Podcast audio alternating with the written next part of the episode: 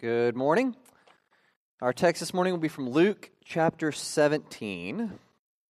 Luke 17. One of the problems that we often face in my household uh, is that my children are ungrateful little heathens. Okay? It gets worse. You know, you're supposed to tell me it gets better. It's going to be fine. They'll outgrow it. Lie to me. I don't care. That's fine. No, regularly what happens is Rachel and I will take them somewhere fun. We'll take them to the park or the mall or a playground somewhere. We'll have a wonderful time playing. Everything's going great. And then when we tell them, okay, boys, it's time for us to go home, they grumble and they complain. Okay, Luke has even gotten the habit of when we're ready to take him somewhere, he says, I didn't have any fun at all. Yeah. And I found myself making many threats uh, to my children, telling them, well, if that's the kind of attitude that you're going to have, then next time we'll just sit at home and stare at each other. Right, but then just a few weeks ago, I took my children, they had a trunk or treat thing at the local high school. Um, and all the high school kids had all their trunks decorated, and all the high school kids were dressed up. And, and we took them to that, and we had so much fun going around. They were getting all their candy, and uh, Luke was flirting with all the high school girls, which I don't know where he gets that from, but he had so much fun. Uh, we had a great time. And at the very end of it, as I said, okay, guys, it's time to go home. And as we were walking back to the car, my son, okay, this is one of the stories where it's my son, right? The other stories I tell, it's Rachel's son. This one, it's my son. Okay, Luke looks up at me and he says, Dad, thank you so much for taking us here.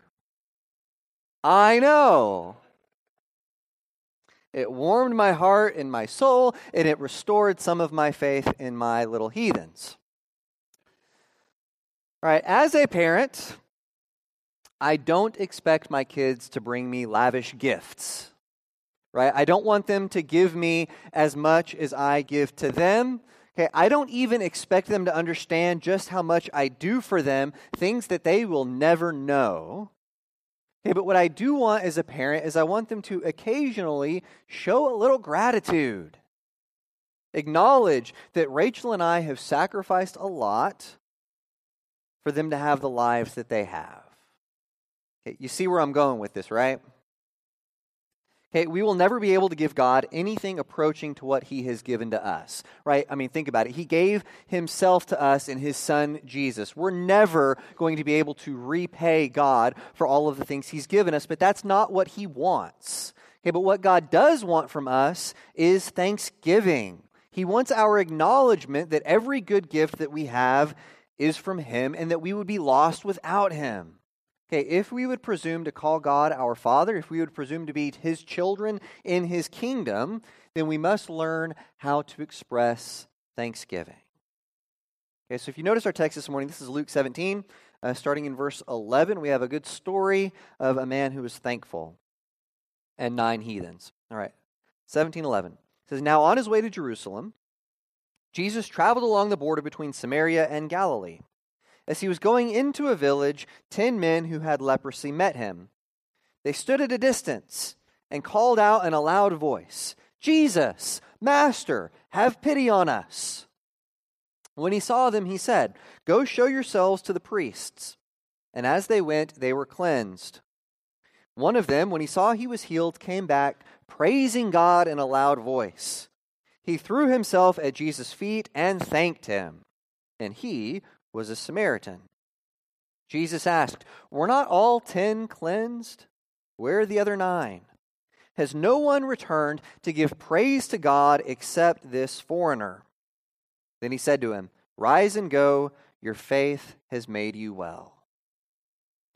All right, we know uh, from numerous passages in the Old Testament, we also know just from history, uh, that you do not want to get leprosy. Okay, it's a bad thing. Uh, do not ever do a Google image search for leprosy. Uh, you will regret it. All right?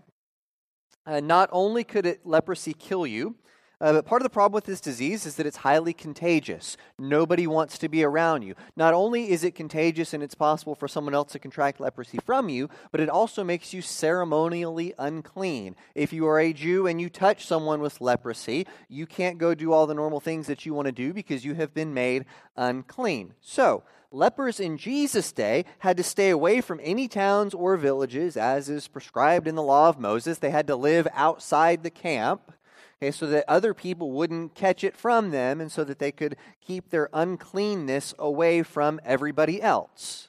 So, usually, what these leper colonies would do is they would congregate near major roadways because just about the only way they can support themselves is if people traveling by will have mercy on them and will leave food for them or give them some alms for the poor and, and would help support them that way. Okay, so if you were a traveler in Jesus' day, if you ever went anywhere, chances are really good that you would have seen lepers from a distance calling to you, asking for just a little bit of mercy. Okay, so you notice in our story in Luke, you have several lepers together. They're near a road, and they don't approach Jesus because they can't. They're unclean. They call at him from a distance and say, Master, have pity on us. Okay, fortunately for this group, they get more than what they were asking for. Okay, they get the healing that only God can provide. All right, so here's my first point this morning. If you're taking notes, there's number one is be thankful that Jesus loved us even when we were untouchable. Okay, be thankful that Jesus loved us even when we were untouchable. And this is a theme we will see throughout the Gospel of Luke. Okay, Jesus doesn't come just to help people who had their act together. Okay, he doesn't come to the rich and powerful. He doesn't come to love the people who always thought that they were loved by God. He comes in a manger, right? Luke is the gospel for the humble. Okay, the first people that come to worship Jesus are lowly shepherds on the bottom rungs of society. Okay, the main character in the first several chapters of the Gospel of Luke is a teenage girl named Mary. And all of this is really good news for us. Because I don't care how holy you think you are or how together you have everything in your life, because there's still a whole lot of me and a whole lot of you that is unlovable and untouchable. Okay? Thanks be to God that He loves me in spite of how often and how far away I have been from God. Now, another interesting piece of this story and it fits really well with the overall theology of Luke, uh, is how many men does Jesus heal in this encounter? Ten. Okay, how many come back to give thanks? One. And is it, is it a nice, faithful, part of the covenant Jew who comes back to give thanks? No. Who is it? A Samaritan. Okay, you would expect that the men most in tune with giving God the praise and glory would be the Jews who were raised on giving God praise and glory. Okay, but the story surprises us, and very intentionally, Luke highlights it was a Samaritan who gets it right. Okay, and this will bring up the first of what I'm going to call several roadblocks to Thanksgiving uh, that we need to deal with if we're going to be a thankful people. Okay, so here's my number two, and that is beware the roadblocks to Thanksgiving. Okay, beware of what roadblocks exist that keep us from being thankful. Uh, the first one of this, uh, letter A, is taking God for granted. Okay, taking God for granted is a roadblock to thanksgiving. Uh, you see this throughout the Gospels, uh, really all throughout Scripture. But it's that the people that come to the party the latest, okay, the ones who come to know God's love after not having had it for a long portion of their lives, they are the ones who appreciate it more than the people who were there all along. Okay, like many of you, I was raised in a pew. Okay, if you have been in church your whole life, raise your hand. How many of you were raised in a pew? Okay, uh, that's most of us, although there's a pretty significant amount of people here who were not raised in a pew. Okay, but I think I could count on one hand the number of Sundays that I have not been in church. I have always had God in my life. And for those of us in that boat, we have to be careful because familiarity breeds contempt. Okay, if we've always had God's blessings, it can blind us to them. Okay, we're like some of those kids who get free rides to Ivy League schools but then complain about how difficult life is, right? Right. Thank you.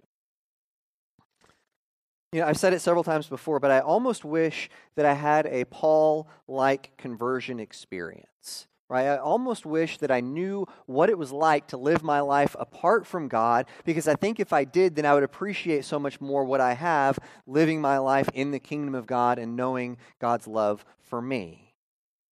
Okay, we just need to be careful that we don't take God for granted. All right, uh, letter B. Another roadblock to Thanksgiving is focusing on what's wrong. All right, I want you to imagine for just a moment uh, if the Samaritan came back to Jesus and said, You know, Lord, I really do appreciate that you've healed my leprosy. I mean, that's great. I was really sick and now I'm well. I'm really thankful uh, that you have done that for me. Uh, but, you know, I still don't have a very good job.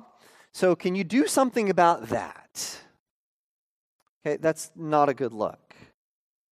Right, but what do my prayers to God regularly look like? Okay, it's okay, God. Thanks for taking care of all of my needs. Thank you for giving me my beautiful family, for great relationships, and thank you for the salvation and the gift of your son and all that. Okay, but now that I've said my thanksgiving, here, God, is a list of all the things I really wish that you would attend to. And please, if you could do it as quickly as possible, that would be great because I've got things to do. Now, I would never say my prayer like that, but how often is that really what I'm praying? Uh, it's kind of like at night when I tuck Sam into bed at the end of the night and I have to turn on his two night lights that he has to have. I put him in his soft bed with the jammies that he has picked out, and his soft pillow, his nice sheets, and his comforter, in his temperature controlled room. And after his mother has read him a story and I've said his prayers, I will bring him a glass of water. And what does he do? But he complains that I didn't put enough ice in his water. And I can't tell you how close I've come to just taking that cup of water and just pouring it all over his little head, right? What prevents me from doing that is that then I would have to change all the sheets in the bed and put him back in bed again. Okay? And yet, one of the things that keeps me from being as grateful to God as I should be is that I focus on the few things that are wrong in life rather than letting myself focus on all the good and wonderful things and being thankful for that. Okay? Don't just focus on what's wrong. All right, letter C. And this is where I think most of us live way too often, and that is that we are being too busy for Thanksgiving. Okay, a roadblock to Thanksgiving is just being too busy to take the time to be thankful. I have to admit that as I'm reading Luke 17, I feel somewhat sympathetic to the nine guys in the story who don't come back to thank Jesus because they really do have a lot on their plates. Okay, the story specifically says Jesus doesn't just heal them on the spot. I think if Jesus had just immediately healed them, they would have said, Ah, I'm leprosy free. Thank you, Jesus, for what you've done for me. But that's not how the story reads. Instead, Jesus tells them to go, and it's after they've already left Jesus that they get healed. Okay, undoubtedly, they would have said thank you in the moment, but now they are already away from Jesus and they immediately have all these other things that they need to do. They need to go see the priest. They need to go be reunited with their families. They need to start thinking about what their jobs are going to look like. They have to go and find their old lives and get back to them. There's a lot of stuff that these guys have to do. Okay, any of you ever been away from your family for an extended period of time? You know, just over the last couple of years while I was doing some school, I would go to Texas for a week at a time to go do class. Okay, by the end of a week, all I'm thinking about is being back home with my family.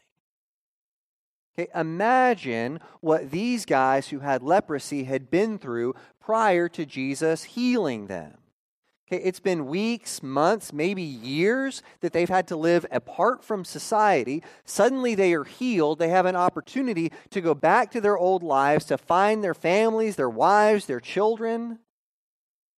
And instead of thinking about Jesus, they're thinking about all the other things, all the good things that they need to be doing.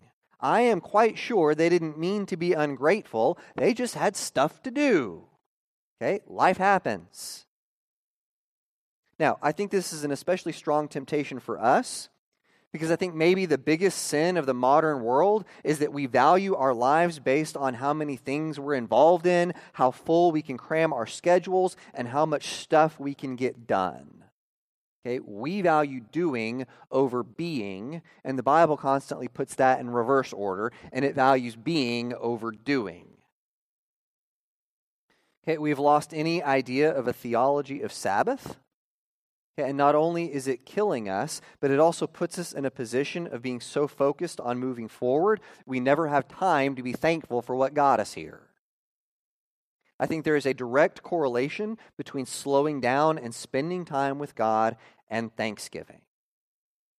Okay? Don't be too busy for Thanksgiving. All right. Number D. Letter D. Number, letter, whatever. Whatever's next. D. That is giving in to whatever other roadblocks might exist. Okay, because there's a lot more that we could say this morning. Right, we've talked about three roadblocks, but I think there's a lot, uh, many more things that prevent us from living a proper life of thanksgiving. Okay, maybe you're holding a grudge against God. Maybe you're holding a grudge against someone else, and you can't be thankful because that's getting in your way. Okay, you need some reconciliation somewhere right? Maybe you've been praying for a long time for something very specific and God hasn't answered your prayer. So you've got some unresolved thing hanging over your life and that's preventing you from thanksgiving. Okay, or maybe like me, you're a worrier. Okay, I know a lot of you uh, are just like me and you worry about stuff. Okay, and you're so busy thinking of all the things that might go wrong that you don't have time to thank God for all the things that have gone right. Okay? Maybe our pride and ego has gotten in the way. Right? Maybe we look at all the blessings in our lives and we think, you know what? I deserve this. Okay? Or I'm comparing myself to someone else who I think that they're more blessed than I am. And I think, well, God, why can't you give me what they have? Okay, maybe you feel like you've given a lot and you've sacrificed a lot for others, and since you haven't received the appropriate amount of recognition or thanks, you have a hard time thanking others, especially thanking God. And I'm sure there's other things we could add to that list, right? Things that I'm not thinking of, maybe things we're not even aware of that prevent us from being as thankful as we should be. I think we need to be intentional about our thanksgiving. I think we need to set aside time in our quiet time and our prayers to intentionally stop and count our blessings and thank God for all the things that He has done. And we better do that more than one day a year. All right one more interesting piece from our text, and then we'll be done. I want you to notice again the line with which the story begins. This is in verse 11, at the very beginning of it. It says, Now on his way to Jerusalem, and then we get this story of 10 lepers who see Jesus in this ungrateful encounter. Okay? And you see this phrase several times in the Gospel of Luke. As he's going through his ministry, it's now on his way to Jerusalem on his way to Jerusalem, on his way to Jerusalem. The movement in Luke is towards Jerusalem. Why? Why is Jesus going to Jerusalem? He's going to Jerusalem because he knows exactly what's coming. He's going to Jerusalem to die. All right, here's my final point, and this is my most important. And that is, we need to be thankful that Jesus died for you. Be thankful that Jesus died for you.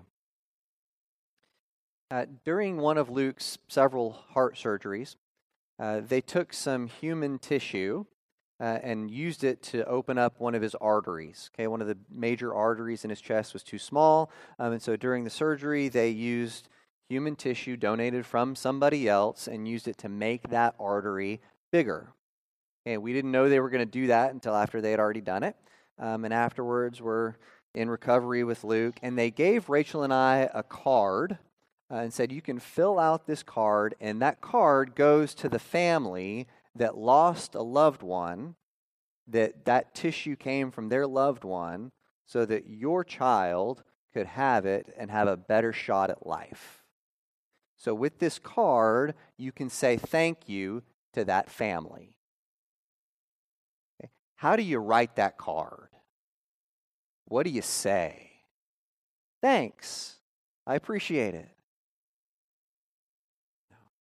We were so grateful to that family for what they gave in giving life to my son. And then I think about what God has given us. He gave his own son so that you and I could have life. How do we even begin to say thank you for that? How do we even begin to express our gratitude to our loving Creator who loved us, especially when we were so unlovable, when we were untouchable, when we didn't even want to know God, and yet He gave His Son so that you and I can have life? If we truly believe this gospel of Jesus, we should be the most grateful people that have ever lived. There should be nothing that can stop the joy that you and I have in our lives because of what our God has done for us. If you can only be thankful for one thing today, be thankful that God gave us his son in Jesus. All right, at this time in our service, we're going to sing a few verses of an invitation song. Uh, during the singing of this song, I will be down front. One of our shepherds will be down front. We would love to talk with you or pray with you about anything that's going on in your life, uh, if, especially if you don't know what it means to be loved by God, you don't know that love of Jesus. We would love to sit down with you, show you in Scripture what that looks like, what that means to you. Um, before we sing that song, though, I'd like to close this with a word of blessing. May the Lord bless you and keep you. May the Lord make his face to shine upon you. May the Lord be gracious to you and give you peace. Let's stand and sing.